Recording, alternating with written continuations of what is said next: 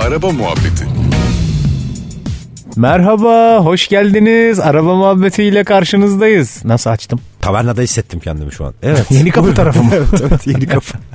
O zaman bize biraz ABS kullanımından bahset Doğan. ABS kullanımı. ABS'siz araba kaldı mı? ABS'siz araba kalmadı. ABS de Euro 5 normlarına göre Tabii değil mi standart artık? hale geldi. Standart yani. evet evet yani e, bütün arabalarda şu an yeni çıkan tüm arabalarda standart özellik olarak geliyor. ABS var da biz kullanmayı bilmiyor olabiliriz hala. Maalesef yani bence e, bunu ehliyet kurslarında bazılarını öğretiyorlar. Şu anda bazılarını öğretmiyorlar. Bütün ehliyet kurslarında öğretmeleri gerek.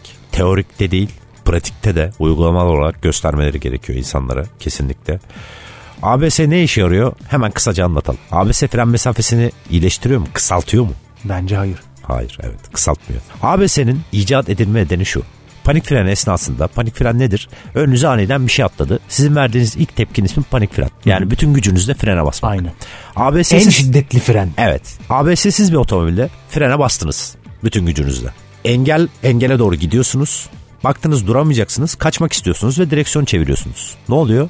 Direksiyon dönmüyor. Evet. Lastikler ilk kilitlendiği noktaya doğru otomobil gitmeye devam ediyor. Siz direksiyonu istediğiniz kadar çevirin. Dolayısıyla engelden kaçamıyorsunuz, vuruyorsunuz. ABS'li otomobilde şöyle bir avantajınız var. Engeli gördünüz, panik freni yaptınız, baktınız duramayacaksınız, engelden kaçmak istiyorsunuz, direksiyon hakimiyeti hala sizde Ve hala frendeyiz. ve hala frendeyiz. Evet zaten ABS'yi doğru kullanmak da çok önemli.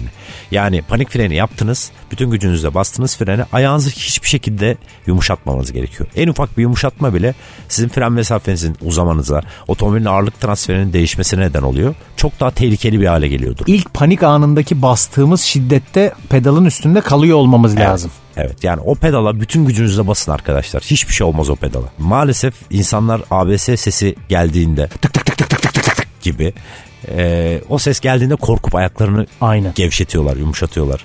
Bu çok çok tehlikeli. Yani küçücük bir kazayı çok daha büyük hale getiriyor. Hiç olmayacak bir kazayı olur hale getiriyor. O yüzden ABS kullanmayı öğrenmek gerçekten çok çok önemli. Ben bununla ilgili video da çekmeyi düşünüyorum. Otomobilde ABS varsa bunu kullanmayı bilmek zorundasınız. Evet. Başka bir Yani alternatif yok. direksiyon aslında otomobile direksiyonu döndürdüğünüzde tepki vermesini sağlıyor. Yani frendeyken yön değiştirebilmek aslında. Evet. A- e, E, Tabii ki norm... anti blokaj. Evet. Anti blocker sistem. Bloker. Ha, Blokaj. Blokaj. Tutalım.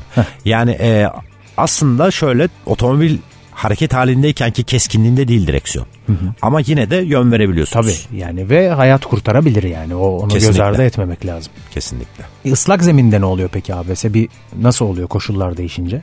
Aslında Bir aynı. farkı yok değil mi? Hiçbir Orada bir farkı yanlış algı var çünkü. Hani ABS var abi yağmurda daha iyi duruyor falan gibi bir şey yok. Yok yok hiç. ABS fren mesafesini kısaltmıyor sadece. Evet, onu yani biliyorum. frene böyle artı bir e, durumu yok aslında. Sadece direksiyon kabiliyetinin hala sizde olmasını sağlıyor otomobilin. Bu kadar. Otomobile hala yön verebiliyorsunuz fren esnasındayken, panik fren esnasındayken. İnşallah kullanmak zorunda kalmayacağımız güzel günlere diye İnşallah. kapatalım. İnşallah. Sizleri de selamlayalım. Teşekkürler Doğan. Teşekkürler. Araba Muhabbeti